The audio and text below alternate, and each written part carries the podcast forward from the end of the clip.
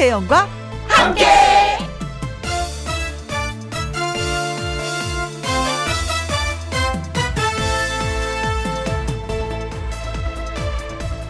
오늘의 제목 어디로 가세요? 우리가 사는 곳이나 우리가 일하는 곳에서 보안을 담당하는 분들 그분들 사이에서 저는 친구입니다. 서로 어려워하지 않고 친근하게 인사를 주고 받습니다. 짧게 지나치면서 오늘 있었던 일을 가볍게 대화하기도 합니다. 그런데 그 보안 담당자들은 반드시 이렇게 묻는다고 해요. 어디로 가세요? 절대로 어디서 왔어요? 라고 묻지 않는다는 거죠. 비슷한 얘기 같지만 어디서 왔냐는 것과 어디로 가냐는 것은 큰 차이가 있습니다. 사실 사람 사는 게 그렇습니다.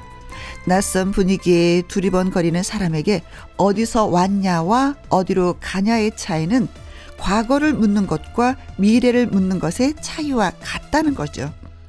사실 어디로 가냐는 질문은 나 스스로에게도 늘 던져봐야 합니다. 혜영아, 너 어디로 가고 있니?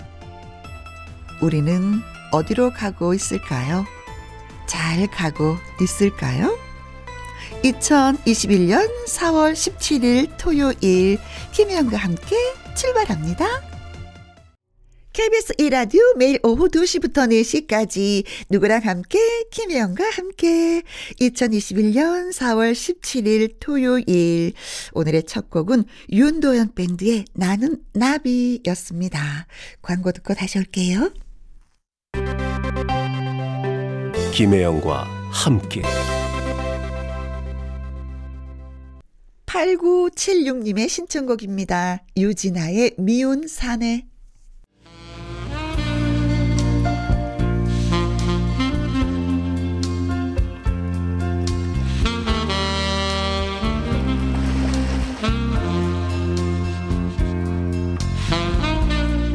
여러분이 보내주시는 사연만 있다면 언제나 활짝 열리는 문. 김혜영과 함께 사연 창고 오픈.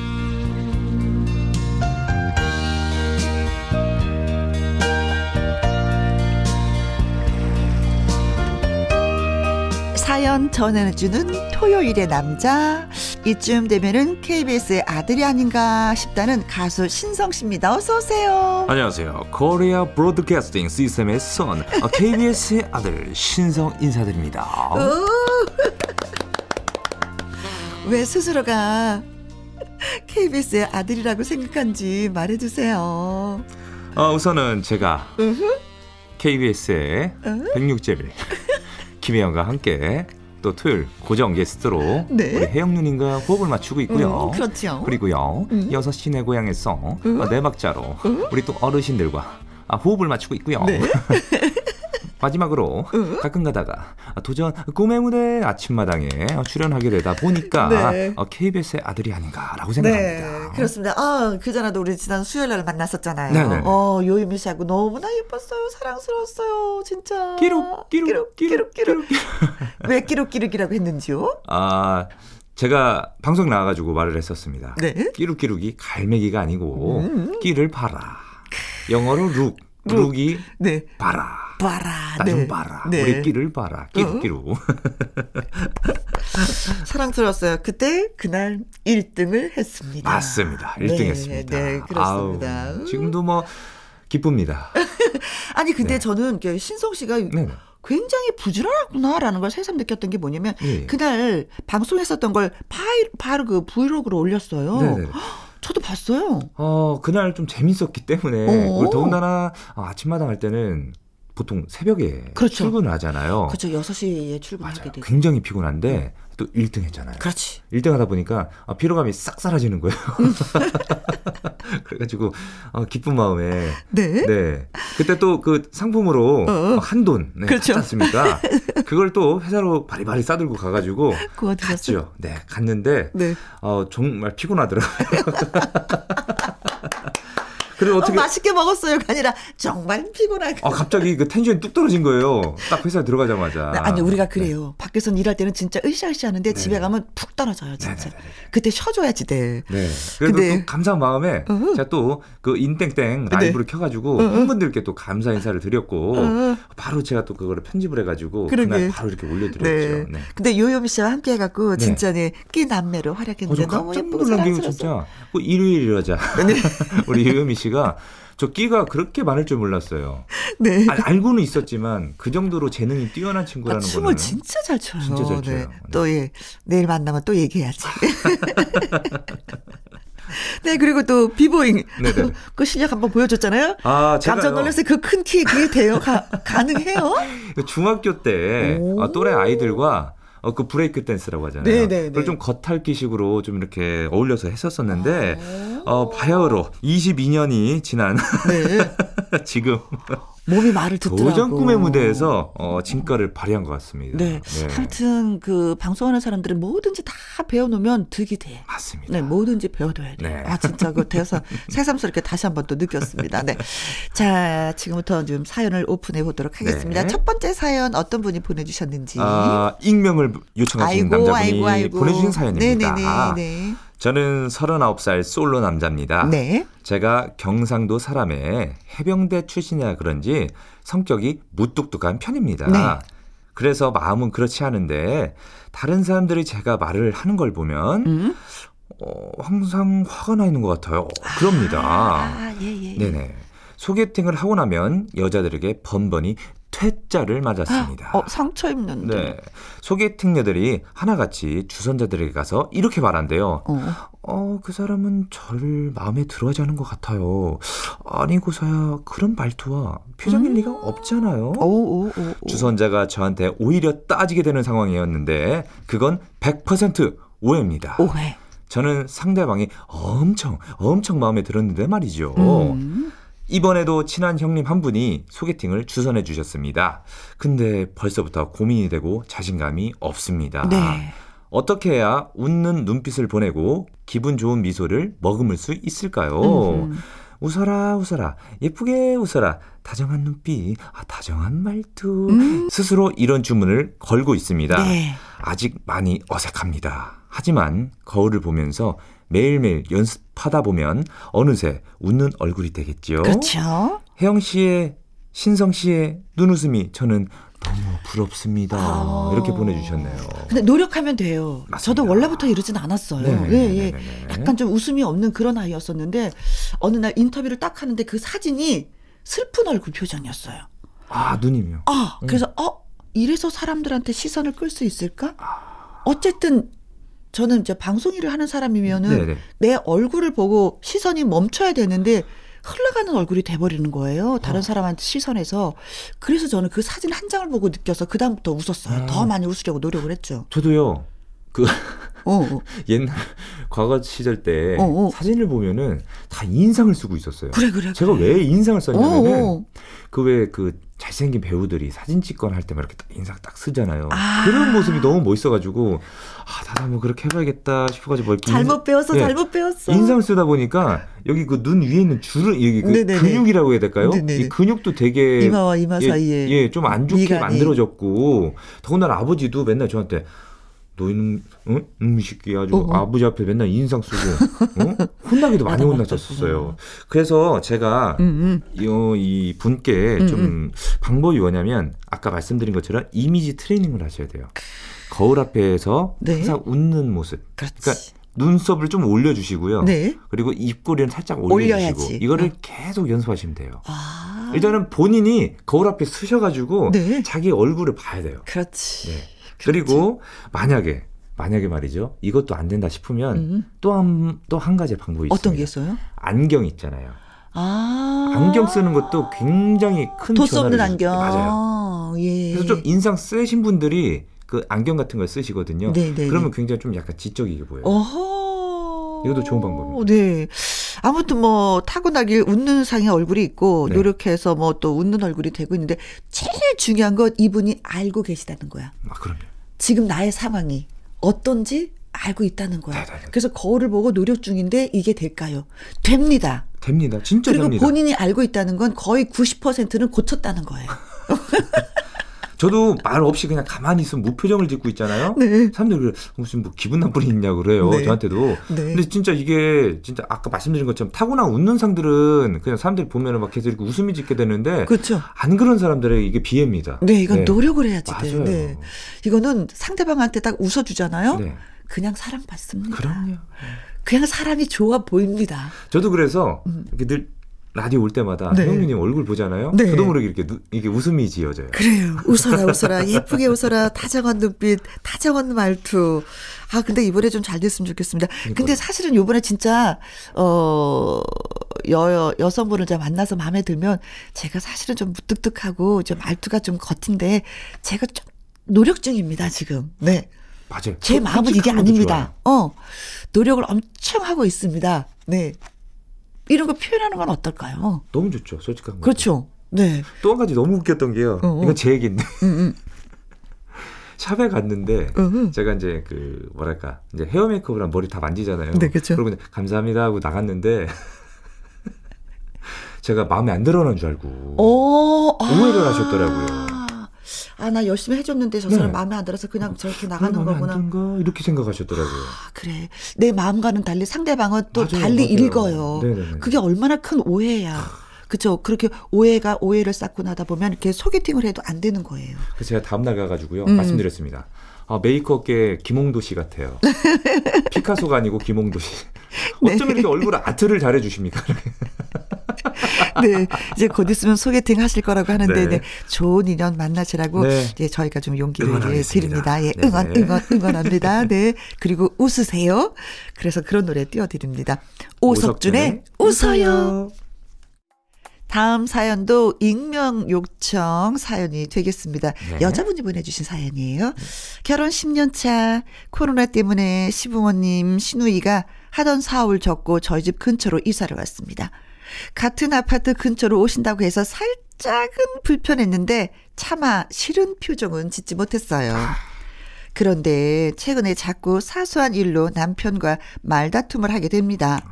저희가 주말마다 일주일 먹을 먹거리 장을 봐서 어르신들께 가져다 드리면은요, 우리 부부 먹으라고 반찬도 만들어 주셔서 좋게 생각을 하려고 하는데, 네. 네. 시어머님, 그리고 시누이랑 같이 시장에, 아, 시어머님이 시누이랑 같이 시장에 갈 때마다 이것저것 너무 많이 산다는 겁니다. 어. 재료를 넉넉히 사는 것도 좋지만 음식물 쓰레기가 많이 나오니까 조금씩 사야 되겠어요. 눈치를 보면서 말했는데 어머님이 저한테 토라지셨네요. 요즘엔 저를 안 데리고 가시고 아예 남편과 평일에 시장과 마트를 다니십니다. 아, 가는 건 좋습니다. 그런데 아들 카드로 대중 없이 긁으시다 보니 우리 생활비가 두 배로 늘었다는 거예요. 수입은 정해져 있는데 소비는 늘고 남편도 그걸 모르진 않을 텐데 네. 매번 싫은 소리는 제 몫이 되고 맙니다. 어머니와 시누이가 매주 우리 카드로 생필품이나 옷 같은 걸 사는데 그렇게 쌓이고 쌓이다 보면 큰 돈 되는 걸 정말 모르실까요? 남편도 말 못하는 싫은 소리를 꼭 며느리인 제가 해야 될까요? 남편 카드로 쇼핑하는 거 어떻게 그만두게 할지, 어떻게 하면 기분도 안 나쁘고 잘 해결할 수 있을까요? 조언 부탁드립니다. 어, 이건 좀 엄청 심각하다. 어, 엄청난 이거는. 심각한 고민인데요.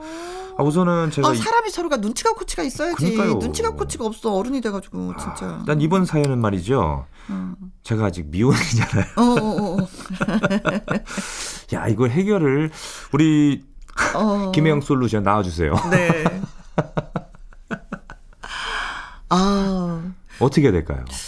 그러게, 음, 어머님은 진짜 이게 행복하신 거야. 아들 카드로 내가 사고 싶은 거 사고, 옷도 사고, 또, 얘 가자. 뭐, 딸한테, 얘그 성이가 그, 그 카드 줬다. 얘 우리 걸로 아. 사자. 기분 너무 행복하시죠. 예. 그쵸, 그쵸. 아들은 이런 맛에 키우는 건데 드디어 내가 행복하구나. 근데 같이 사는 이제 며느님은 진짜 속이 썩는 건데. 스트레스죠. 그렇죠. 저는 어 생활비를 좀 따로 드리는 게 어떨까? 음. 그러면 남편의 카드는 손을 대지 않지 않을까? 음. 아니면 대충이 없으니까 네네.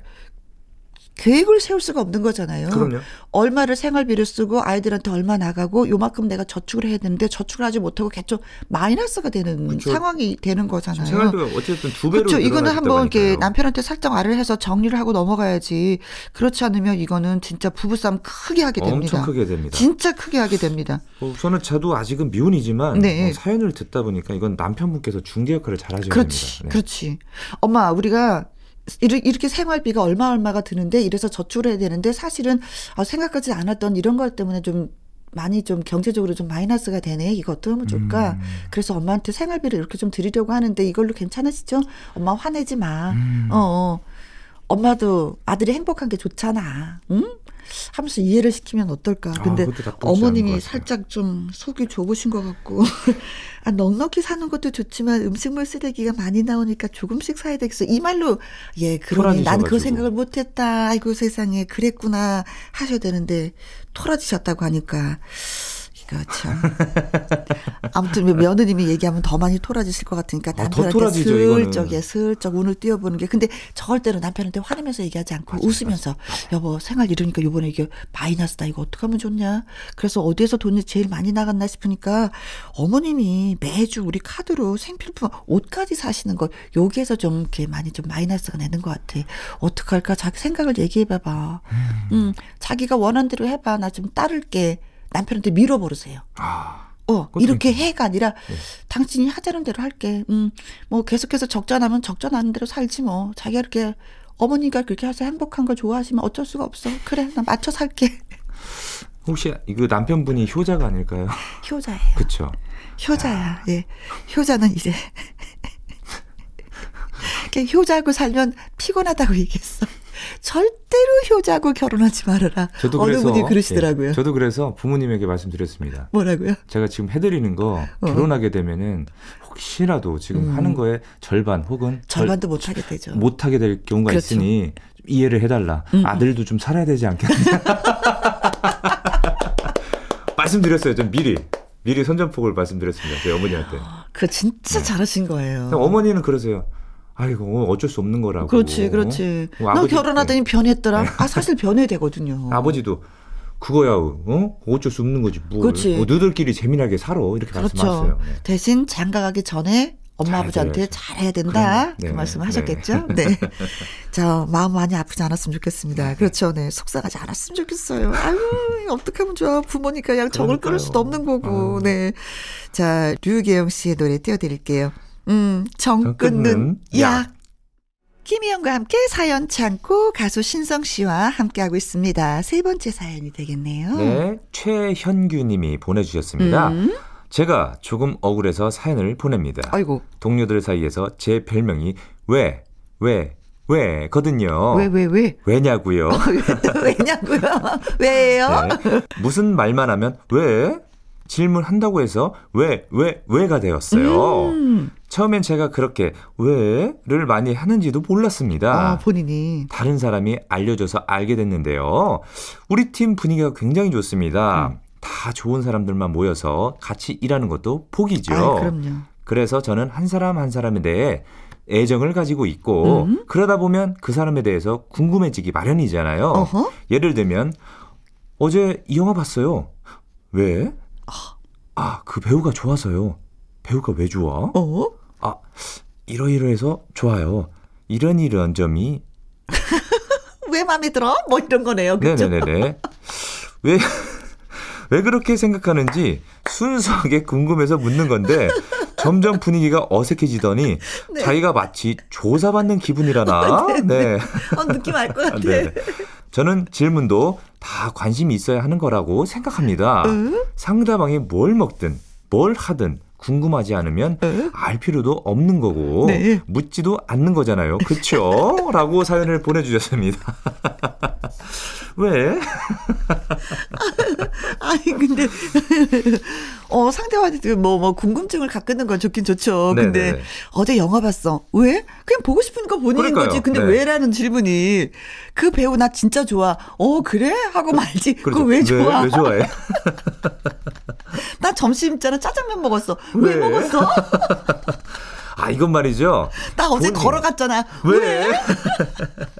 이거는 진짜 본인이 본인인 자체가 관심이 있어서 이렇게 네. 어. 왜왜 왜 왜 이렇게 하는 건데 상대방은 굉장히 네. 그 부담스러운 아니 겁니다. 부담스러운 것도 있지만 귀찮아 귀찮아 정말 귀찮죠. 아무것도 아닌 거 그냥 아 그랬어 하고 넘어가도 되는데. 왜? 왜? 응. 왜? 야 하늘 너무 이쁘지 않니? 어 진짜 그렇다 이러면 되는데 왜? 그거 어떻게 설명하라고? 그러니까요. 아니 진짜 영화가 좋아서 본 건데 네. 이 배우가 좋은 건데 저는 이런 화법을 네. 왜왜 왜를 좀 바꿨으면 좋겠어요. 어떻게 해요? 아 진짜? 어. 맞장구 쳐주면 되는 아, 정말? 거예요. 그렇지. 이게 진짜 아, 그렇구나. 아, 그렇구나. 야, 좋겠다. 그러니까요. 잘했다. 화법을 바꿔주잖아요. 그래. 상대방도 좋아합니다. 맞장구 쳐주는 거. 맞아요. 왜? 이거는 음. 대화를 끊는 거예요. 그렇지. 네네네네. 아니 그리고 어떨 때 보면은 네. 짜증날 수 있을 것 같아. 짜증나죠. 속으로 아 내가 이런 거까지 다 얘기를 해야 되나 그렇게 이런 생각할 수도 있는 거예요. 네. 진짜 그 사람한테 애정을 갖고 싶다, 뭐, 이렇게 뭔가 표현하고 싶다면 맞장구를 치세요. 그럼요. 아, 그랬구나. 야, 진짜 잘했다. 야, 영화 봤어? 재밌었겠다. 그럼요. 나 이 배우 좋아해. 그럼, 어, 그래? 어머, 야, 진짜 멋있게 생겼다. 야, 잘생겼다. 네가 좋아할 만하다. 그 배우 예쁘지 예쁘지 그렇지. 나 너무 좋아 약간 이런 식으로. 어, 나도 네. 그 배우, 어머, 야, 좀 빠져드는데? 이렇게 맞장구를 쳐주시면 더 좋아해요. 어, 그 영화 이름이 뭐야? 어, 진짜? 나 이번 주말에 꼭 봐야겠다. 이런 식으로 해야 대화가 어. 계속 이어가는 거지. 어, 너 좋은 영화 봤네. 아, 어, 나도 왜? 봐야 되겠네. 그 영화 봤어. 왜? 아, 근데 이분이 복이 있으시네. 회사 그쵸. 팀 분위기가 좋다고 하는데 이거 진짜 아, 이건 복이 따라줘야지만이 돼. 진짜 이게 가족 같은 회사거든요. 네. 네네네. 자, 분위기 왜? 왜? 해서 어색하게 만들지 마시고 맞장구를 치시라는 거. 맞장구 안 되면 장구라도 좀 치세요. 네. 네. 두닥닥닥 두닥닥. 네. 아, 네. 너무 귀여운 사연, 사, 네. 너무 귀여운 사연이었던 것 같아요, 네. 저. 네. 아이들이 그러잖아요. 말 막 배울 때. 네. 왜? 왜? 왜? 이거 까치야. 왜? 이거 까치라니까. 왜? 자, 사연하고 딱 맞는 노래 골라봤습니다. 박일준의 왜? 왜? 왜? 이번에 만나볼 사연은 1412님의 사연이 되겠습니다. 네. 40대를 코앞에 둔 남자입니다. 사정이 있어서 회사를 좀 쉬게 되었어요. 어. 직장인들은 아마 공감하실 텐데 그동안 정말 힘들었거든요. 새벽 5시 반에 일어나서 아. 출근해서 정신없이 일하다 보면 저녁 6시. 칼퇴근하는 날은 그나마 행운의 날이었습니다. 이거 저거 하다 보면 금방 7시, 8시가 되고 또 집에 가서 저녁 먹고 누워 있다 보면은 다음날 일찍 일어나야 하니까 아무리 이 자유가 소중해도 자야 했습니다. 아유. 마음 같아서는 자기 개발도 하고 영화도 보고 게임도 하고 하고 싶은 거 천지인데 그런 거 할 기운도 없고 휴대전화만 들여다보면서 무의미하게 흘려보낸 것 같아 스스로가 좀 한심했습니다. 아이고. 아무튼 원한 건 아니었지만 당분간 쉬게 되었으니 못했던 거 다 하고 신나게 재밌게 놀자 했는데 네. 아 그거 딱 3일 가더라고요. 대학 졸업하고 군대 다녀오고 바로 일 시작을 해서 한 번도 쉼 없이 달려왔는데 막상 너 쉬어 하니까 대체 뭘 하면서 쉬어야 할지 모르겠더라고요. 음. 제 주변에 물어봤습니다. 야, 그랬더니, 야, 너는 복에 겨운 소리 하는구나? 라고 하는 거예요. 저도 이런 제가 당황스럽습니다. 노는 것도 놀아본 사람이 노는 건가 봐요. 하던 일을 안 하고 가만히 있으니까 몸도 여기저기 아픈 것 같고 타고나기를 일하려고 태어난 사람이었던 건가요? 두 분은 요즘 뭐하고 노는지 궁금합니다. 이렇게 길게 놀아보는 건 처음인 사람에게 조언과 추천 부탁드립니다. 아. 음. 아우, 어떻게 보면 굉장히 조금 안쓰럽네요. 아, 네. 그렇지. 어. 늘 일만 네네. 하시다 보니까 네. 일이 몸에 그냥 배인 거죠. 그렇죠. 적응이 된 거예요. 음. 일하는 거예요. 그래서 쉬는 거는 굉장히 뭐랄까 어색한 거죠. 그렇죠. 네. 몸이 적응을 안 하는 거지 아직까지. 네. 아, 저도 이분 사연을 보면서 음. 어, 저도 군대를 제대를 하고 음, 어, 일주일 딱 일주일 놀았거든요. 음, 음, 음. 근데 휴가 나왔을 때는 군대에서 휴가 나왔을 때는 아, 막 진짜 더 놀고 싶다 이런 마음이었는데 네. 제대를 하고 나서 그러니까 어. 전역을 하고 나서 진짜 딱 시간 많을 때는 되려 걱정이 되는 거예요. 나 이제 뭐 해 먹고 살아야 되지? 아. 이런 큰 걱정 때문에 집에서 쉬어도 잘 네. 때마다 계속 그런 잡생각 때문에 잠이 안 오는 아, 거예요. 뭐, 걱정이 돼가지고. 스스로가 스트레스를 네네네네. 받는 거죠. 그래서 일주일 만에 제가 어 직장을 알아봐가지고 음흠. 들어갔죠. 음. 들어가가지고 열심히 일을 하고 있는데 안 맞는 거예요. 안 제가. 맞아.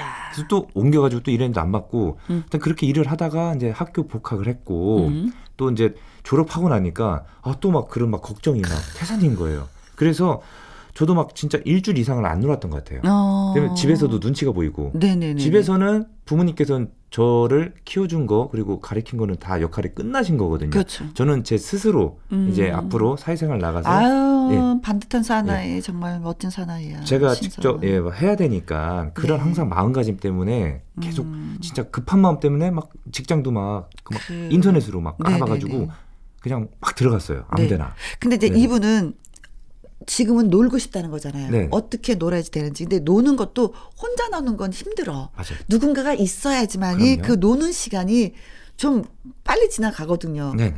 근데 혼자 노는 걸 해야지 되는 거예요, 이분은요. 그러면 저는 오랜만에 쉬는 거니까 음, 뭐 제주도를 가서 올레길을 걷는 거. 아, 그것도 괜찮습니다. 네. 제주도 괜찮아요. 가는데 비행기 값이 좀 든다? 그럼 뭐 지리산. 어, 지리산도 가고 어디도 네. 가고 좀 걷는 거 지금 걷는 거 너무 예쁘거든요. 새싹이 돋아가지고 그렇게 예쁠 수가 없어요 나무들이. 근데 진짜 뭐 제주도 배를 타고 여유 있게 천천히 가서 네. 뭐 1박 2일 뭐 3박 4일 좀 쉬면서 걷는 거.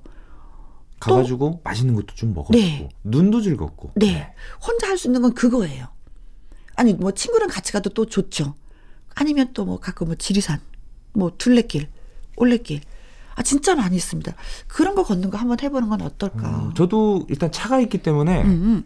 갑자기 그런 날이 있어요. 음. 아, 어디로 떠나고 싶다. 네. 그러면 장소를 정하지 않고 음, 음. 그냥 묻지마 여행. 음, 음, 음, 음. 그냥 가는 대로 이끌리는 대로 가요. 그리고 제가 네. 하고 싶은 것 중에 또 한 가지가 뭐냐면 네. wood carving이라고 있어요. 우둑 화병이 carving, Carving. Carving. 응, 응. 그, 그 숟가락 만드는 거. 네, 나무로. 네, 네, 네. 그런 그런 것도 한번 해보시는 게 어떨까요? 어, 어, 그 직접 조각해서 만드세요? 예, 예. 아니 그냥 가르쳐 주는 데가 아, 있어요. 알아보면. 있어요. 예. 어. Wood carving 이렇게 치면은 다 나와요. 음, 뭐, 뭐 아, 도마가- wood carving. 응, 응, 응. 저- 나무로. 저는 우둑하게 뭔가 좀 있어. 그건 줄 알고. 제가 잘못 알아들었군요. 예. 근데 제가 발음이 안 좋았군요. 아니에요, 아니에요. 네. 그런 거 만들어 보는 거라든가 뭐 도마도 이렇게 좀 이렇게 만들어 보 음, 아, 예. 아, 네 네 네 네. 그런 거 괜찮지 않을까? 그것도 괜찮아요, 괜찮아요. 예. 네. 그거 하루 금방 가거든요. 예. 음. 그거 저 추천해 봅니다. 뭐 혼자 해보고 싶은 거 뭐가 있으세요? 저요. 응. 그냥 아- 아까 말씀드린 것처럼 또 묻지마 여행을 좀 하고 싶어요. 어, 어, 어, 묻지마 여행. 예. 음, 음. 그래요. 저 진짜 뭐 또 조금 전좀 쉬었다가 또 열심히 또 일하실 것 같으니까 네. 그 시간 알차게 좀 잘 보내셨으면 그러니까요, 좋겠습니다. 네, 네. 저 두 가지 추천해 드렸어요. 화이팅 하십시오. 네. 어, 네. 1412님. 네, 즐겁게 노는 것도 금배달스럽게 한번 아, 놀아보세요. 그러니까요. 신성의 노래 띄워드립니다. 사랑의 금메달 줄 거야. 음. 사랑의 금메달.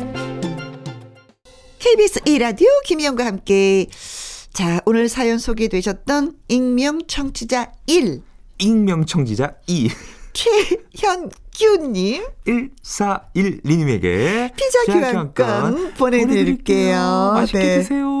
자 그리고 2부에서는요 네. 강희룡 기자와 함께하는 연예계 팩트체크로 돌아옵니다. 네. 조금만 기다려주시고 네. 1부 마무리곡은 김양의 우지 마라입니다. 전 또 2부에서 인사드리고요. 음, 네네네. 신성씨 네. 바이바이. 다음 주에 또 뵙도록 하겠습니다. 안녕히 계세요. 네. 어머 어, 뭐예요, 이거? 이거 뭐예요? 아, 어, 대박. 어, 팬분들께서, 어, 와, 아 세상에 뉴스타 어, 2층. 와, 너무, 아, 잠시만요. 아, 저 깜짝 놀랐어요. 어, 어, 어, 야 세상에 아, 네. 어, 어 뉴스 팬클럽 여러분들 너무 감사합니다. 아, 제가. 너무 사랑스럽다, 너무 고맙고 감사하고 드릴 와. 말씀이 없네. 어, 내가 다 기쁘다. 아, 너무 네. 감사합니다.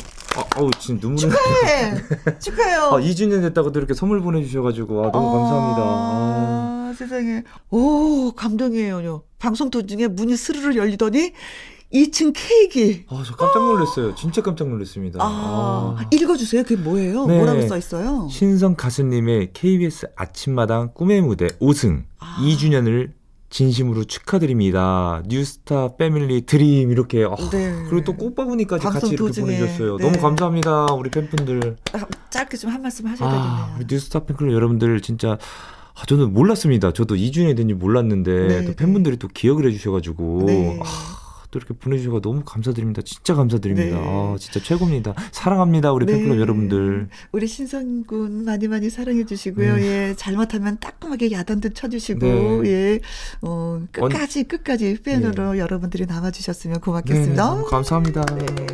저도 좀 먹어도 되죠? 네, 같이 드시죠. 네, 고맙습니다. 어, 이렇게 깜짝 이벤트를 또, 예, 하셔서, 예, 저희도 깜짝 아. 놀랐습니다. 자, 너무 감사드리고요. 자, 이제 마무리는 해야죠. 그쵸? 네, 네, 네. 네, 1부 마무리 곡은요, 김양의 우지 마라, 입니다. 이 노래 들으면서 저는 2부에서 다시 인사드리고요. 음, 다시 한번 축하드려요. 네, 예, 감사합니다. 다음 주에 봬요. 네, 바이바이. 다음 주에 뵙겠습니다. 안녕히 계세요.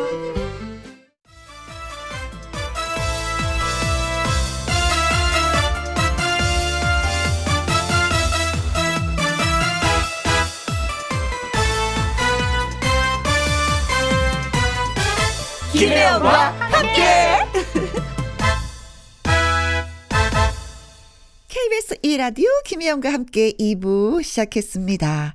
한 주 동안의 연예가 소식을 모아서 정리하는 시간.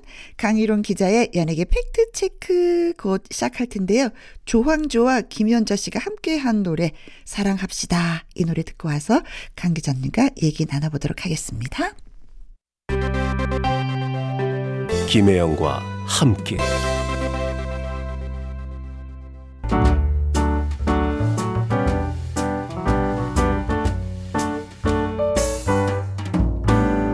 김혜영과 함께해서 드리는 선물입니다. 이태리 명품 구두 바이네르에서 구두 교환권, 발효 건강 전문 기업 이든 네이처에서 발효 홍삼 세트, 오직 생녹용 유풍열 건강에서 참진 녹용즙, MSM 전문 회사 미스 미네랄에서 이봉주 마라톤 유황 크림, 대한민국 1등 건강 기능식품 에버 콜라겐에서 에버 콜라겐 인앤업 플러스.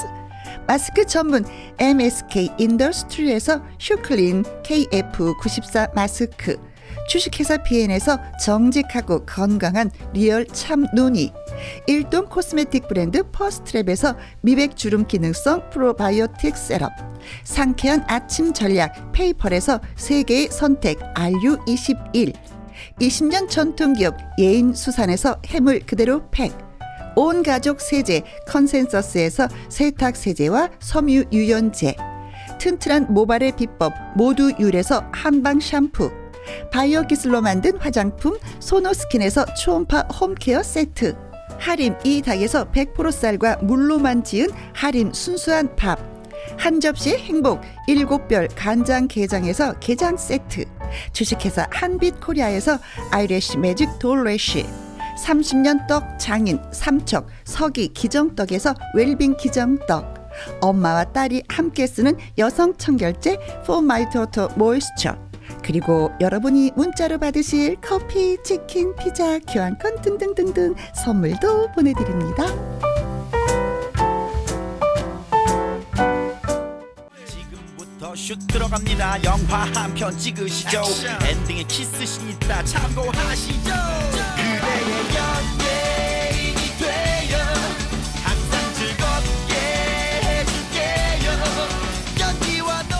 어 어디 보자. 이번 주에 어떤 연예가 소식이 있었나 궁금하시다면 저희와 함께 하시면 됩니다. 연예계 팩트 체크.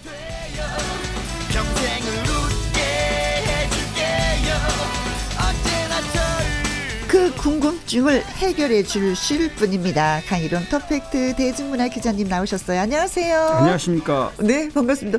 어, 네. 오늘도 양복을 입고 오셨어요? 끝나고 어디 또 바쁠 가셔야 되나 봐요. 네, 네. 아이고, 네, 늘 바쁘십니다. 있습니다. 네. 자, 이제 토요일에 만나는 강일홍 기자의 연예계 팩트 체크. 애청자 여러분이 궁금해 하시는 연예가 소식이라든가 강 기자님에게 묻고 싶은 질문들 홈페이지 이 게시판에 올려 주시면은요. 이 시간을 통해서 소개도 해 드리고 또 선물도 보내 드리도록 하겠습니다. 많은 분들 예, 게시판에 글 올려 주세요. 강희론 기자의 연예계 팩트체크. 음, 처음 이야기 나눠볼 주제는 와, 그래요. 이 이야기일 것 같았어요. 네, 네, 어, 네. 탤런트. 지난주에 가장 핫했습니다. 예, 네. 서예지 씨 이야기. 서예지 씨, 김정현. 어, 배우 김정현 씨와 서예지 두 사람의 문제로 알았는데 네. 알고 보니 어, 소녀시대 서현 씨도 끼어 있고 네. 또 서지혜 씨도 끼어 있습니다. 배우. 네. 그래서 한 남자 배우와 세 여자 배우 간에 뭔가 이게 도대체 뭐가 뭔지 음. 궁금한 부분들이 있어서 제가 오늘 팩트 체크로 좀 풀어보겠습니다. 네. 어, 김정현 씨가 여- 어, 드라마에 출연하던 도중에 네. 어, 그러니까 서현 씨하고 같이 출연하던 어, 드라마가 있었습니다. 2018년에 있었는데요. 음. 네. 어, 이 드라마에 출연할 때 서예지 씨하고 연인 관계로 네, 두 분이 이제 사귀신 네, 사이였어요. 지금은 뭐 아니라고 그러는데요. 네. 그런데 당시에 어, 서현 씨와 김정현 씨 어, 뭐 영화 제작 발 아, 드라마 제작 발표라든가 음. 이런 서로 호흡을 맞추는 그런 장면들에서 컨트롤을 했다는 겁니다. 음. 예를 들면은 뭐 다정하게 뭐 인사하지도 말고 딱딱하게 해라.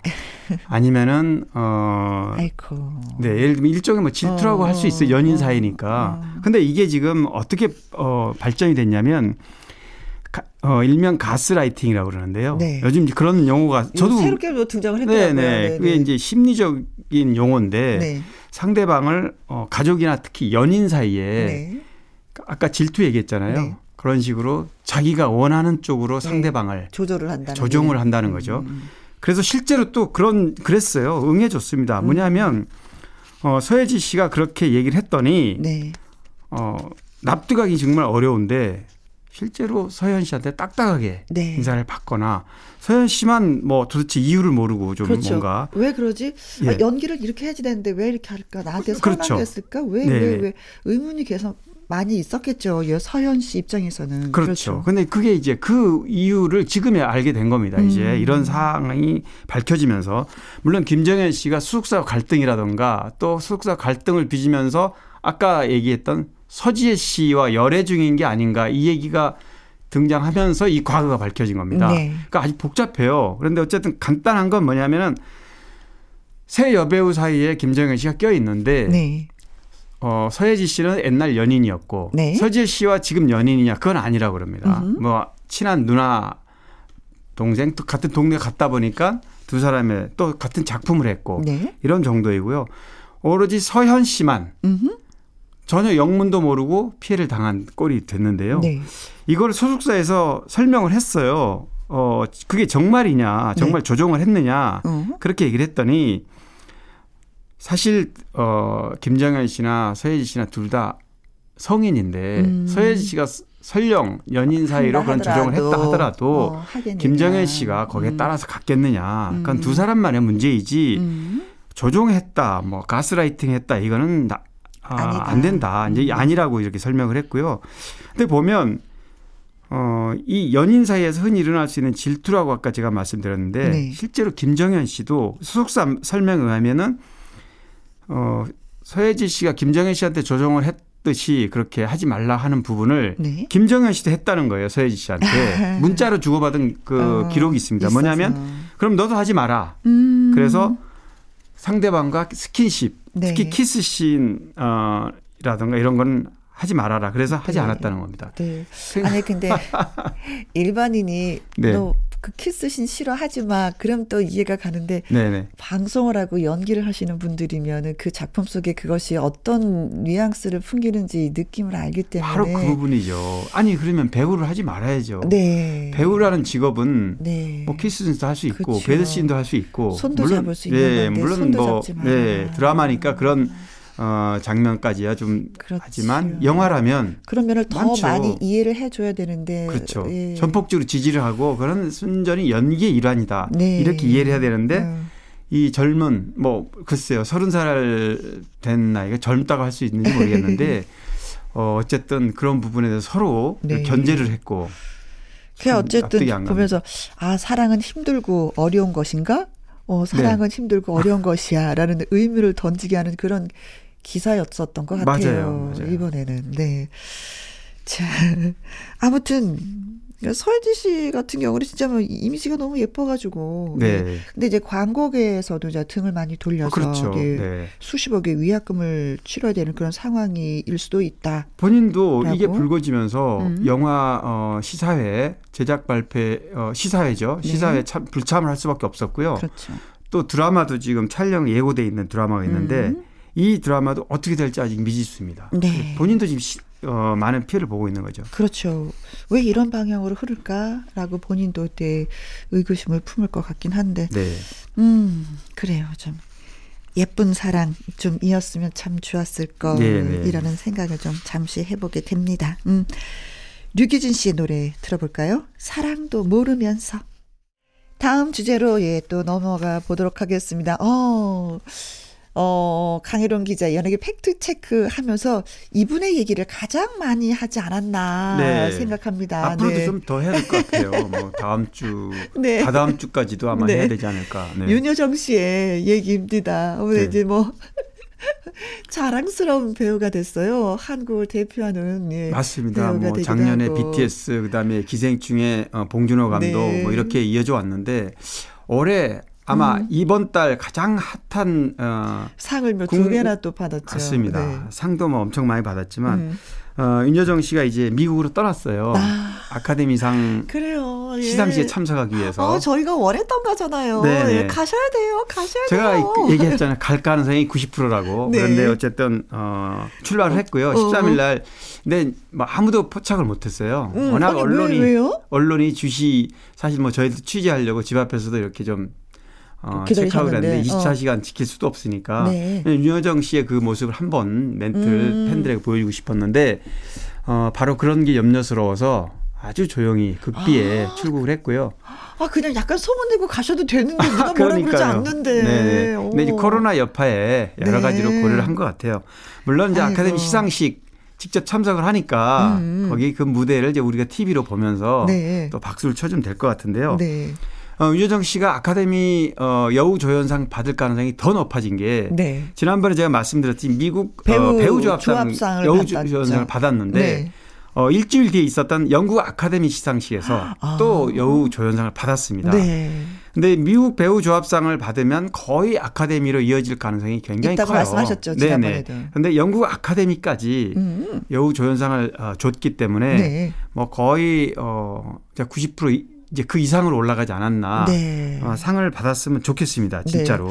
저는 윤여정 씨 때문에 영국에도 아카데미 시상식이 있구나라는 걸 다시 아, 한번 네네. 알았어요. 네. 이거 모르시는 분들도 좀 계셨을 것 같은데 맞아요. 어. 워낙 미국 아카데미 시상식이 네, 어, 세계적으로 유명하다 보니까 네. 그런데 영국 아카데미 시- 시상식도 굉장히 유명한 곳입니다. 음. 그런데 지금 말씀하신 대로 어, 미국 아카데미 시상식보다는 조금 이렇게 네. 음. 어, 낮은 등급이어서 그렇고 어쨌든 굉장히 많은 또 하나 있어요. 그 여우 조연상을 영국 아카데미 시상에서 수상하면서 여- 어, 윤여정 씨 어떤 얘기를 했냐면 네. 영국 사람들에서 아 인사말이 화제가 됐죠. 네, 인사말. 어. snobbish people 아주 고상한 척하는 어, 영국인들 네. 그 영국 아카데미에서 내가 여우 조연상을 받았다. 네. 어, 굉장히 어, 신사의 나라라고 자부심을 갖는 나라 그렇죠. 영국 네. 아니겠습니까? 네. 그런데 한편으로는 그런 어떤 속물적인 네. 그래서 그 두 가지 얘기를 동시에 한마디로 그냥 네. 어, 윤여정 씨가 던져주면서 그렇잖아요. 고상한 척 꽤나 네. 하는 영국인들이 저를 좋은 배우라고 인정해 준 거는 정말 아주 아주 영광이고 네. 행복하다. 근데 근데 그때 그 사회자가 막 쓰러지면서 그렇죠. 그럴 수밖에 없죠. 너무나 천, 이- 어, 천철살인 같은 네. 한마디였기 폭소를. 때문에. 예, 예. 네. 그래서 최고의 수상 소감이라고 뭐 칭찬을 많이 받고, 네.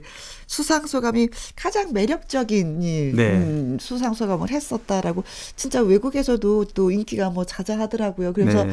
이제 미국에서 이제 아카데미 그야말로 그 상을 받게 되면은 또 이제 어떤 또 소감을 할런지. 너무 기대가 돼서 네. 꼭 이게 조연상을 받았으면 좋겠다 하시는 팬들이 또 계시더라고요. 맞습니다. 음. 아이고 박수 한번 늦었지만. 아, 한국의 그 할머니의 그 연기가 세계에서도 통하네요. 네. 그죠? 어, 대한민국의 할머니들은 어떤 삶을 살고 계시는지, 어떤 희생을 하는지 좀 전 세계인들이 좀 알아줄 것 같은 생각이 들었어요. 미나리를 통해서. 네. 음, 진짜, 음. 오스카 상을 탈그 만반의 준비를 마치고 예 좀 떠나셨을 것 같은데 어 진짜 좋은 소식 들려왔으면. 좋겠어요. 네. 그런데 또 막강한 경쟁자들이 또 있잖아요. 네, 이번에 경쟁자들이 굉장히 막강해요. 음. 사실 어 윤여정 씨가 수상할 가능성이 크지만 음, 음. 어 워낙 쟁쟁한 후보들이 많기 때문에 음, 특히 이제 글렌 클로스라는 배우인데 음. 이 배우는 어 이미 골든글로브상을 3회나 수상했던 아, 배우고요. 네.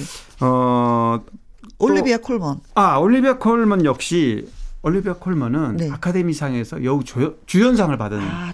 수상자예요. 그런데 이제 여우 주연상을 받고 조연상을 받는 경우는 그동안 역대 네 번밖에 없었다고 해요. 네네네. 그러니까 아마 가능성은 좀 높지 않다고 봐야죠. 음. 근데 어떤 경쟁자로서는 쟁쟁하기 때문에 네, 네. 그냥 쉽게 어, 여우 주연상을 받을 거다 이렇게 사실 좀 얘기하기는 쉽지 음, 않습니다. 네.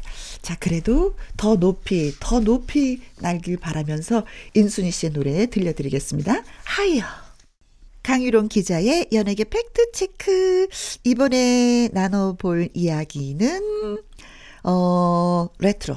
예, 예, 복고. 복고 복고 예. 영화들이 지금 어, 극장가에 많이 올, 올려지고 있는데요. 네. 사실 극장가는 코로나 이후에 굉장히 침체합니다. 음. 어, 그래서 개봉해야 될 그 주력 작품들이 뒤로 밀리거나 네. 아예 어, 촬영을 좀 미루거나 좀 네. 그러고 있는데요. 어, 대신 이런 레트로 과거에 음. 굉장히 추억의 그 관객들의 추억 속에 담겨 있는 곡, 어, 노래가 아 저기 영화가, 영화가 이제 음. 많이 올라가고 있는데요. 어, 대표적인 게 중경삼림 왕가위 감독 작품이죠. 음. 94년작인데 이 작품이 3월 달에 지금 올라가 지금 반응이 재개봉. 좋고요. 네네. 예. 죽은 시인의 사회 너무나 아마 기억들 많이 하실 텐데 아하. 로빈 윌리엄스 주연한 영화죠. 84년 89년작인데 음. 이 영화 해외에서는 또 어, 바람과 함께 사라지다 이거는 아주 오래된 영화입니다. 아. 57년도작이죠. 네네네. 이 작품도 어, 지금 올라가고 있고요. 국내 영화들도 있어요. 국내 영화들도 우리가 금방 아 그런 영화 할 수 있는 게요. 번지 점프를 하다가 네네네네. 2001년작이에요. 어, 이병헌하고 벌써 20년 된 작품. 네, 고 이은지 씨가 주연했던 이 작품이죠. 이 작품도 어 7일 날 개봉을 해서 네. 어 반응들이 좋습니다. 이 복고쿵의 영화가 재개봉이 되면은 반응은 좀 어때요? 그러니까 지금 말씀드렸듯이 어 이거는 이제 마니아들이 주로 봐야 되고 네. 저도 뭐 지금 언급하는 뭐 어 번지 점프를 하다라든가 네. 이런 영화는 제가 영화 담당하면서 직접 시사에도 가서 뭐 당시에 기사도 쓰고 저도 두 번 이상 봤던 작품인데요. 네. 다시 한번 정말 보고 싶어요. 이. 이게 한 몇 년 전부터 이게 살살 붐이 일긴 네, 있어, 네, 일었었거든요. 그래서 맞아요. 사운드 오브 뮤직을 다시 한번 재개봉해서 네, 예, 네. 가서 본 적이 있었는데 어. 어렸을 때 봤던 그 추억이 있기 때문에 이게 그렇습니다. 옷이라든가 색상이라든가 이 다음에 어떤 장면이 나올 거야 다 네, 네. 아는데도 네. 이게 또 푹 젖어드는 어떤 매력이 있더라고요. 있어요. 분명히 있습니다. 네. 뭐 예를 들면은 어 정우성 이정재 씨가 주연했던 태양은 없다라는 음. 작품이라든 이것도 99년 작품이에요. 네. 그리고 유명했던 10월에 전지현 이- 예, 이정재 작품이죠. 이거 2000년 작품이고 음. 이런 뭐 사랑 이야기, 판타지 스토리에 대해서 다시 한번 보고 싶은 네. 방금 말씀하신 대로 어 그리고 뭐 8월 크리스마스라든가 네. 손예진 주연했던 클래식 이런 네. 작품들이 줄줄이 개봉을 하고 있기 때문에 네. 재개봉이죠. 네. 그래서 근데 저는 그때 그 사운드 오브 뮤직을 이렇게 재배, 재개봉하는 걸 보러 갔는데 연세들이 지긋하신 네. 분들이 오셨어요. 젊은 층은 찾을 수가 없었고 그래도 이 영화를 한두 번 보신 분들이 다시 이 자리에 오시는구나라는 생각을 했는데 아무래도 그 과거의 기억을 그리워하면서 다시 그 시절을 한번 뭐 돌아가고 싶은 어떤 그런 생각으로 인해서 이게 영화를 또 한 번 더 접하는 게 아닌가라는 생각을 해봤는데 근데 진짜 좀 뭉클하긴 했었어요. 네, 그렇죠. 당연히 20년 전, 네. 뭐 57년 바람과 함께 사라지다는 워낙 정말 아까 말씀하셨던 나이 지긋하신 분이 네. 추억 속에 잠길 만한 작품이라 하면 음. 지금 어, 국내 영화 언급한 영화들은 99년, 2000년, 어 1년 2년 사이에 다 개봉됐던 작품이라 네. 당시 20대라면 네. 지금 이제 40대가 된 분들이 그렇죠. 다시 한번 이거를 어 이렇게 리바이벌해서 보고 싶어 할 수도 있다. 네, 네. 보여집니다. 근데 좀 보면 이렇게 뭉클해요. 어, 이거 내가 중학교 때 접했었던 영화인데 그렇죠. 내가 네. 지금 나이가 이 나이가 돼서도 다시 이 영화를 보는구나. 그리고 요즘에 보면 이렇게 유튜버로 보면은 이게 유머 1번지라든가 아, 네. 어머 그뭐뭐 괜찮아요 뭐 이것도 그 다시 다 네, 해서 네. 예, 예, 보는데 그게 그렇게 재밌을 수가 없어요. 요즘 젊은 어 20대 30대가 그걸 보고 네. 어 이런 전혀 모르는 거죠. 김학래 씨, 최양락 씨가 괜찮아요 하는 네. 그 코미디를 네. 이경애 기- 씨, 김지선 씨 이게 나오셨는데 네, 심영래 씨도 네, 젊은 네. 20대는 잘 모른다는 거예요. 네. 어, 누구지? 최양락 씨가 엊그제 TV에 나와서 뭐 이렇게 평현수 씨랑 얘기를 하는 장면도 네. 댓글을 보면 어, 이런 분이 있었구나. 어, 너무 웃긴다. 네. 이런 댓글이 굉장히 많았어요. 네. 뭐, 이용열 씨 뭐 나와서 뭐 하는 거 그런 거 보면은 제가 그런 거 보다가 다 그 주인공들한테 보내요. 네네. 보시라고. 아. 당신의 젊은 시절이라고. 너무 고맙다고, 너무 고맙다고. 네. 아무튼, 예. 그렇습니다. 그리고 요즘에 보니까 또 복고 댄스 배우기도 네. 또 약간 좀 붐이 좀 일고 있더라고요. 맞아요. 옛날에 헛슬 이런 거 쳤었잖아요. 네네. 줄 쫙 서서. 네. 어, 예. 아무튼 음악도 복고, 패션도 복고, 이 영화도 그렇고, 집도 뭐, 어, 그, 왜, 집을 다 허물고 새 집을 짓는 것이 아니라 헌 집을 또 이렇게 살짝살짝 손 보면서 다시 음. 그렇- 리모델링 네. 해서 그, 그 기거하시는 분들이 많이 있는 거 보면 우리가 옛날에 옛 것을 그냥 다 지우려고 했었던 것이 아, 좋은 것만은 아니구나라는 네. 걸 다시 한번 또 요즘에 느끼게 됩니다. 그렇습니다. 음, 네. 네. 그리운 것이 참 많죠. 세월이 지나면. 그렇죠. 네. 그래서 남진 씨의 그 영화 주제가였어요. 네. 미워도 다시 한번 예, 듣도록 하겠습니다. 강희론 기자의 연예계 팩트체크. 자, 이번에는 드라마 얘기네요. 네, 음, 네. 촬영이 중단됐다고. 네. 음, 결방된다고. 광자매 혹시 보세요? 드라마. 제가 보지를 못했어요. 이게 아하하. 알아보니까 주말 드라마더라고요. 주말 드라마 저는 가끔 토요일하고 보거든요. 일요일하고. 엄청 재밌습니다. 한마디로. 음. 예, 아니 그래서 시청률이 보니까 4월 네. 11일 날 방송됐는데 26.3%면은 예, 엄청난 거죠. 엄청난 거예요. 원래 봐야 되겠어요. 예, 주말 드라마가 1위에 비해서는 좀 높은 편인데 음. 이 드라마는 굉장히 그 유쾌한 가족 이야기인데 네, KBS 네. 2 주말 드라마 오케이 광자매. 네네. 네. 근데 이 아, 이좀 재밌는데 이 드라마가 이번 주에는 네. 이제 결방이에요. 결방이라고. 네. 대신 이제 편집본으로 1회부터 음. 10회까지 부분을 아마 못 보셨으면 그거 아, 보시면 그때 돼요. 봐야 되겠는데요. 그거 보시면 요약해서 지금 보일 텐데요. 네.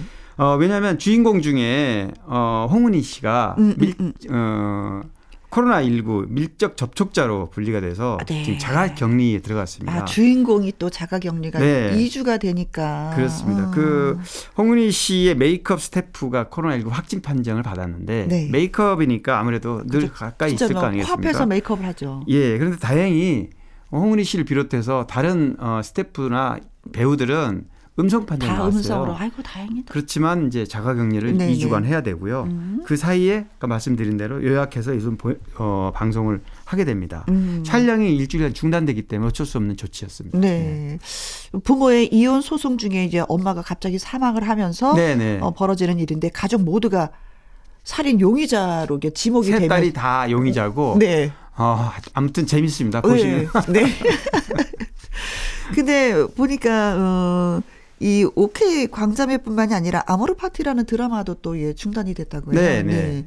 거기도 역시 스텝 중에 한 분이 확진자가 나와서 코로나가 좀 잠잠하는 것 같더니 음. 다시 4차 팬데믹으로 오는 분위기에 오지 오지는 않았는데 네. 여기서 좀 좀 사그러졌으면 좋겠어요. 네, 그렇습니다. 네. 드라마는 워낙에 많은 분들이 함께 그 작품을 만드는 그렇죠. 거기 뭐 때문에 많으면 7, 80명, 100명까지도 움직여야 되니까요. 네, 조심조심 조심해도 또 어디에서 뭐가 톡 하나 불거지면은 또 이렇게 모든 것이 중단되고 많은 상황이 되겠습니다. 네. 아무튼 예, 모든 것이 정상으로 예, 돌아왔으면 좋겠습니다. 음, 저 기대가 돼요. 자, 그리고 어, 저희한테 아, 궁금합니다. 기자님 좀 소식 좀 전해주세요. 하는 분이 있었어요. 검정 고무신 노래를 부른 한동엽 씨가, 음, 궁금합니다 하면서 네. 청취자분 이상호 씨가 예, 글을 주셨는데 네네. 청취자분께서 이분의 소식을 좀 알고 계시는지. 네네. 아니 저도 뭐 사실 한동엽 씨는 제가 인터뷰를 해본 적은 없는데 네. 어 80년대에 그룹 활동을 했더라고요. 음, 그러니까 음, 음, 악을 굉장히 지금 50대예요. 네. 어 블랙 이글스라는 어, 그룹에서 활동을 했는데 보컬 출신이고요. 음. 근데 지금 이제 말씀하신 대로 검정고무신이라는 노래로 어, 좀뭐 반응이 좀 음, 있고요. 네. 또 사실 어, 이 한동엽 씨가 거제 출신인데 음. 어, 부친께서 거제가 섬이잖아요. 네, 지금 뭐 그렇죠. 다리로 연결이 돼 있지만 그래서 수산업을 하신 아. 아. 버지 일을 돕다가 네. 물론 그룹 활동할 때 이게 잘 됐으면 아마 가수로 그렇죠. 계속 갔을 텐데 남아있겠지만. 그렇게 잘 되질 않았던 모양이에요. 그래서 아버지 일을 돕느라고 가수 활동을 중단했다가 음. 이제 나중에 뒤늦게 2004년쯤에 다시 음. 트로트로 이제 옮겨서 솔로로 활동을 네. 시작을 했는데 어 노래가 뭐 반응이 나쁘지 않았어요. 네. 본인이 몸이 좀 아파서 또 안타깝게도 좀 공백을 가졌기 때문에 그런데 네. 노래를 들어보면 노래가 괜찮더라고요. 네네네. 그래서 이렇게 거제 사람들한테 소문이 나 있어요. 어떻게? 섬을 팔아서 가수가 된 청년. 이렇게 당시에 얘기가 섬을 팔았어요. 얼마나 거제 앞바다에 작은 섬이 있었대요. 부친이 가지고 있는 섬이. 아. 이제 그거를 이제 팔아서 가수 활동에 보탰다. 네. 그래서 이제 그렇게 얘기를 붙였다 그러는데 어 섬을 팔았구나. 아이고 지금 그거 가지고 있었으면 대박인데. 이제 그래서 가수로 어, 어, 좀 그만큼 늦었지만 얘기겠죠. 어, 좋은 반응을 얻어서 아마 섬 이상의 가치를 하면 되는 거죠. 뭐. 네 네 네 네. 이 검정고무신이 요새 그 젊은이들이 우리 후배들이 많이 부르는 그 검정고무신, 이 아, 검정고무신 그거, 네. 노래들이 몇 곡이 있더라고요. 네 네 네. 음. 자, 그래서, 음, 이상호 님이 궁금해요 하고 질문을 하셨는데, 그래서 검정 고무신의 노래를 한번 예, 들어보도록 하겠습니다. 한동엽의 검정 고무신. 자, 한동엽의 검정 고무신. 이 노래는 뭐 트로신이 떴다 해서 강문경 씨가 불러가지고 또 한 번 또 예, 어, 모든 사람들이, 오, 이런 노래도 있었구나 했었던 예, 기억이 납니다. 자, 연예가 소식에 궁금합니다 하는데 그 박한별 씨도 얘기 좀 들려주세요 하시는 분이 계셨어요. 네네. 박한별 씨 궁금해하는 분이 있어서 짧게 음. 제가 말씀드릴게요. 박한별 씨가 네. 어 뭐 청취자분들은 다 아시겠지만 승리 승리 에이. 군대에 가 있는 승리 씨가 어 버닝썬이라는 거에 이제 논란이 됐었잖아요. 네. 그게 2019년 어 있는데요. 당시에 이 사건 때문에 뭐 연예인의 숙명상 음. 가족들의 문제가 생기면 영향을 그렇지. 받을 수밖에 없는데 음. 이제 남편 때문에 결국 어 드라마 촬영 중에 네. 활동을 중단했습니다. 그러니까 남편 되시는 분이 버닝썬 승리 사건에 그 연루돼서 예, 재판을 받고, 네네. 중단이 된 거죠. 네, 음. 그렇죠. 뭐 그 부분에 뭐 부분적으로 뭐 어, 유죄, 무죄 이런 다툼이 계속 있어 왔는데요. 그 논란 때문에 어, 박한별 씨도 굉장히 입장이 좀 곤란해진 상황입니다. 음. 그렇지. 박한별 씨 잘못하지 않았지만 네. 가족이기 때문에 어쩔 수 없는 책임을 지겠다 뭐 이런 그런 그런 겁니다. 그런데 박한별 씨가 그동안 궁금했는데 제주에서 어 카페를 열고 네. 생활하고 있다고 좀 알려져서 음. 굉장히 어 관심이 이제 쏟아졌는데 유진 씨가 배우 유진 씨가 박한별 어 제주도 생활을 네.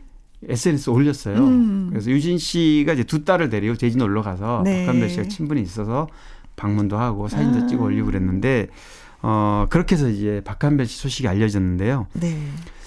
글쎄요, 뭐 김혜영 씨도 뭐 어, 연예인으로서 충분히 음. 공감할 부분이겠지만 이런 그 대중의 사회적 그래. 이슈에 어, 오르내리다 보면 네.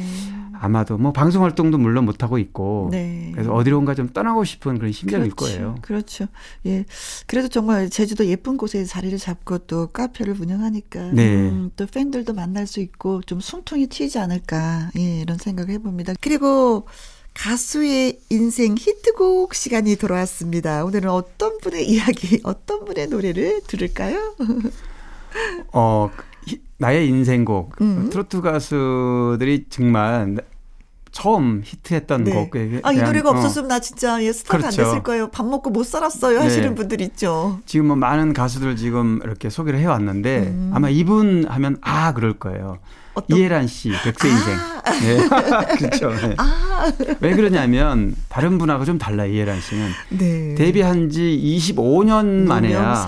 이 노래가 아, 이해란이란 가수를 대중에 알린 곡이 됐기 때문입니다. 네, 네. 뭐 이해란 씨가 90년도에 KBS 드라마 서울 뚝배기라는 드라마가 있었어요. 음, 음. 이때 OST를 녹음하면서 가요계 데뷔했는데 네.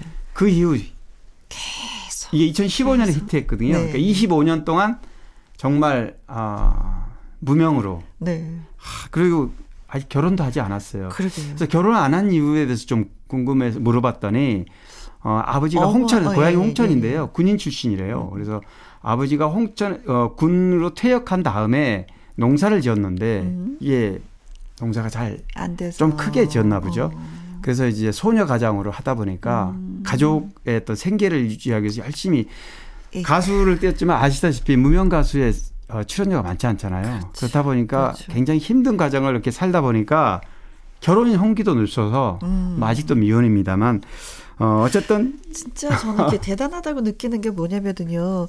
그 무명 생활 25년을 견뎠다는 게 네. 그게 벌써 인간 승리라고 생각해요. 아니면 포기도 진짜 20번, 100번도 했을 텐데. 이미 그렇죠. 네. 그런데 왜냐하면- 끈질기게 마이크를 잡고 노래를 부르니까 네. 이런 날이 오는구나. 거예요. 그러니까 이런 데로 오는 겁니다. 그래서 네. 행사 같은 데 가면 자신의 노래가 있어요. 음. 있는데 자기 노래를 부르면은 다 자리를 떠서 간다요. 그러니까 이게 히트곡이 그나마 아니니까. 예, 그나마 다른 선배 가수들의 유명한 가수 노래를 음. 자기 목소리를 불러줘야 어, 다른 분들이 자리를 뜨지 않고 음. 들어주기 때문에 어쩔 수 없이 어. 악순환이 반복되는 거죠. 그렇죠. 자기 내- 노래 홍보할 시간이 없는 거죠. 내 노래가 있어야지만 그 자리를 지킬 수가 있는데 네. 내 노래가 아직 히트가 되지 않으니까 그 과정이 너무나 힘들거든요. 네, 맞습니다. 노래 한 곡이 히트되기까지가. 예. 그래서 뭐 너무나 잘 아시다시피 60세 저 세상에 날 데리고 오거든 이렇게 시작해서 어 100세 저 세상에 날 데리고 오거든 이렇게 끝나요. 네. 중간에 이제 간주로 음. 어 아리아리랑 뭐 이렇게 해서 우리 한과 어, 정서를 담 네. 네. 네. 네. 그래서 좀 쉽고 음. 편하게 따라 부를 수 있는 이런 음률이고요. 네. 또 하나는 어 100세 시대 100세 시대가 하면서 도래하면서 중장년. 예, 나이 드신 어르신들이 이 노래에 확 빠져든 겁니다. 네. 그리고 또 SNS에 이모티콘이 활성화되면서 네. 누구누구에게 전해라. 그렇죠. 이런 약간 풍자적이고 상징적인 멘트가 주고받으면서 네. 이 노래 원곡 가수인 이혜란 씨가 뜨기 시작했는데 음. 2010, 2013년에 발표해서 2015년에 히트했는데요. 네. 저도 인터뷰를 당시에 못했습니다. 아. 하루에 스케줄이 20개, 테레비만 10개 네. 이렇게 엄청나게 어, 그때 저희도 인기. 정말 어렵게 섭외했었던 기억이 나기도 아 해요. 라디오 근데 하실 때 예. 네네. 얼마 전에 그 우리말 겨루기에 또 나오셔서 아, 예, 네네, 또 문제를 푸는데 아 또 건강한 모습 보니까 좋은데 그때는 노래를 못 들었어요. 아, 네. 그래서 이제 이 시간에 여러분께 들려드리도록 하겠습니다.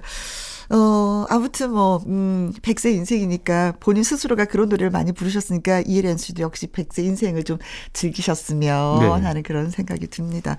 근데 사실은 군 출신은 아버님, 이거 진짜 군에서 늘 명령만 하시던 분이 뭔가를 한다는 건 너무 어려운 거예요. 그렇죠. 저희 아버지도 군 출신이신데, 근데 농사를 네. 지으셨다니. 네. 네.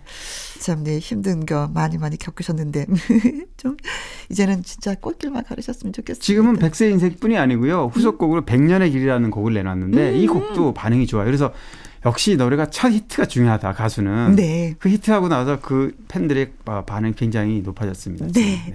자, 강유론 기자의 연예계 팩트 체크. 애청자 여러분이 궁금해하신 연예가 소식이라든가 강 기자님에게 묻고 싶은 질문을 홈페이지 게시판에 올려주세요. 이 시간을 통해서 소개해드리고 선물도 보내드리도록 하겠습니다. 자, 오늘 여기까지 소식을 들었어요. 너무 고맙고 감사합니다. 네, 수고하십시오. 네, 다음 주에 또 봬요. 네.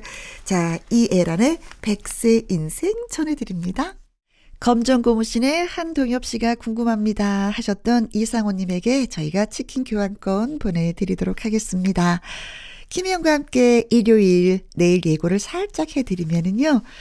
음, 사연을 전하는 요정 요요미 씨와 사연 창고 열려고 합니다. 그리고 2부에서는요. 박성서 음악 평론가와 함께 주말의 띵곡, 숨어있던 띵곡들을 찾아서 여러분께 확실하게 전달해 드리도록 하겠습니다.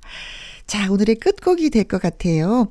4490님의 신청곡입니다. 유현상의 넘쳐 흘러요. 들려드리면서 또 인사드려야 되겠습니다. 이 노래 전해드리고 저는 내일 오후 2시에 다시 오도록 하지요. 지금까지 누구랑 함께? 김혜영과 함께.